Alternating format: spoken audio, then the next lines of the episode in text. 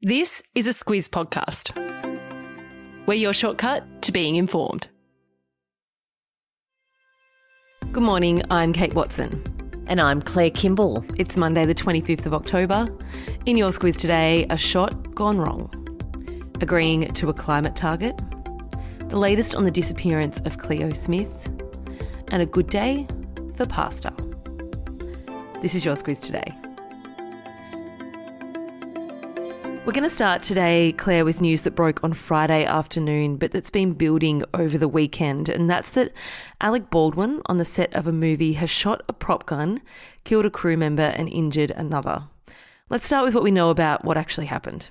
So, what reports say is that they were rehearsing a difficult scene that had some tricky angles to it, and cinematographer Halyna Hutchins and the director Joel Souza were in a position that when Alec Baldwin fired a gun, it had a live round and they were hit. Uh, reports say that Baldwin was told that it was cold, which is an industry term meaning that the weapon was not loaded, but clearly it was, and there are lots lots of investigations now as to how that was to happen. Where reports this morning say is there's one guy particularly uh, under investigation. That's Assistant Director Dave Halls. He is someone who is said to be known to be quite cavalier about safety, uh, but lots of investigations to go. Hutchins is the crew member who did lose her life. Baldwin tweeted, There are no words to convey my shock and sadness regarding the tragic incident.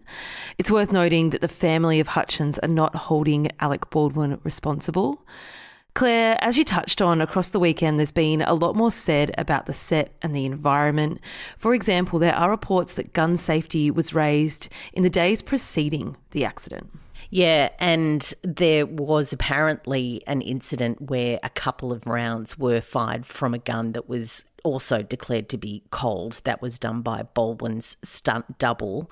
Uh, also, in the few hours before that incident, uh, a camera crew walked off set protesting poor working conditions and safety concerns.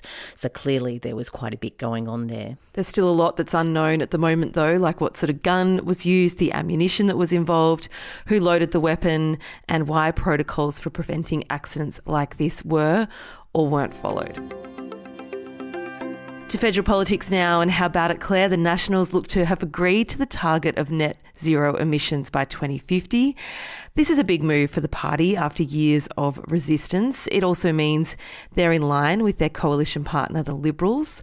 No doubt, though, this hasn't been done without some wheeling and dealing fair bit of wheeling and dealing, days of it, uh, although, of course, reports obviously point to months and years uh, of discussions about this very issue. It hasn't just been in the last week that it's been in focus, but certainly when we get to where Glasgow is taking off in the next few days, a position had to be found. Uh, the Nats have agreed to that target, as you say, net zero emissions by 2050. Reports this morning also say that there's a substantially projection for emission cuts by 2030, but that won't be a formal or official commitment. That will just be something that is put on the table as something to aim for. Uh, and here we go. It looks like there will be some climate action, but of course, action speaks louder than words, and that's what plenty of people want to see. Yeah, we don't know exactly what deal's been done as yet, but I'm sure we'll find out bits and pieces across the next few days. That global COP26 summit, Glasgow, as you refer to it, is only a matter of days away, and what happens now is cabinet meets to formally agree on the plan. Morrison will then take that plan to the summit as formal government policy at the end of the week.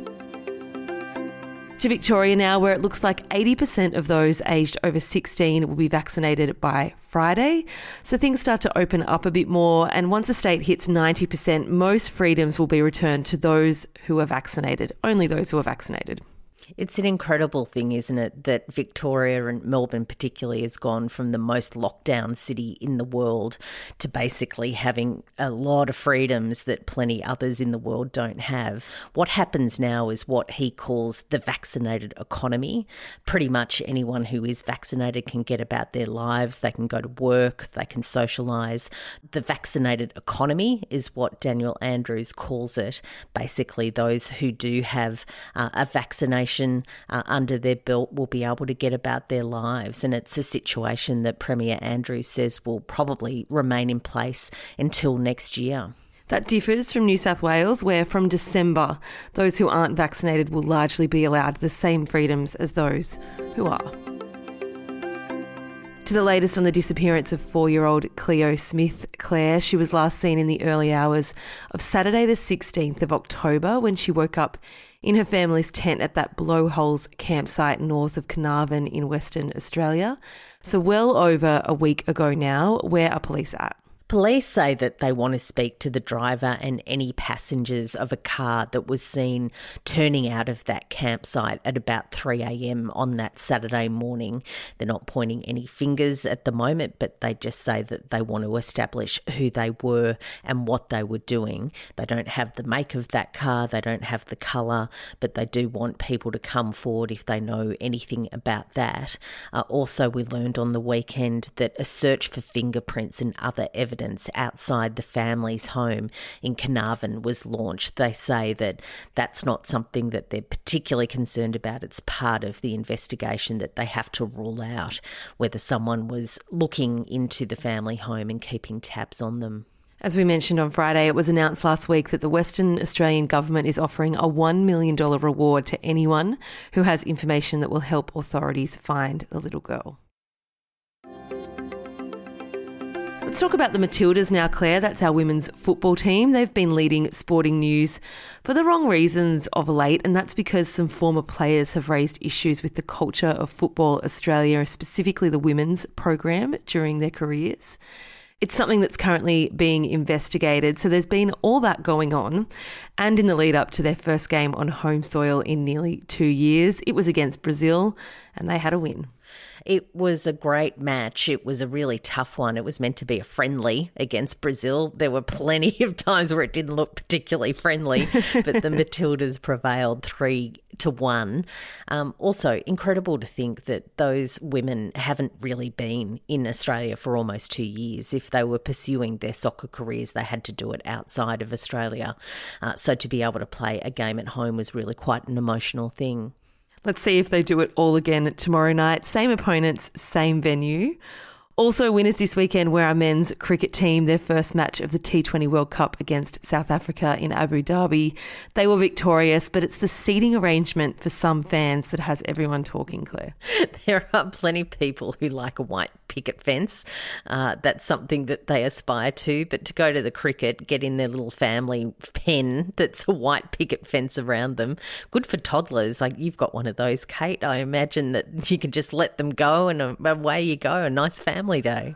Yeah, basically, this is all about maintaining social distancing. But what it meant was there were lots of jokes about spectators looking like little clusters of sheep. And as you say, Shane Watson pointed out that if you were bringing your toddler to a match, you can kick back relax, because they're totally caged in. Sounds like genius to me.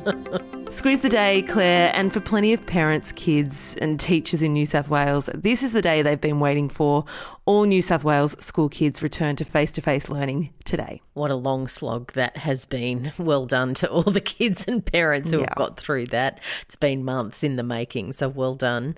Uh, for me, if I haven't convinced people that we're definitely carb positive on here at the Squiz, it's World Pasta Day, so get on board. Uh, what's your go to pasta? Oh, look, I, to be honest, I'm just one of those people who actually has pasta just for the pasta, not for the sauces. So I can take it pretty dry, really. Just a bit of olive oil, what, bit of garlic. Done. Oh, look, anything, really. I'm quite happy just with pasta. yeah, same. Pretty simple. Thanks as always for tuning into the Squiz Today podcast. Thanks for telling people about it as well. We know plenty of you get around it and do that for us. So a huge thanks from us. Enjoy your Monday. We'll be back tomorrow.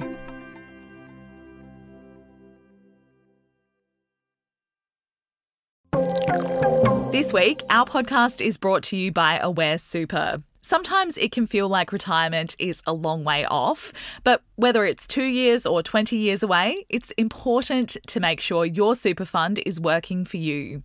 Aware Super is one of Australia's largest super funds and offers heaps of free tools and tips on its website for Aussies looking to get their super sorted and put a plan in place for their retirement.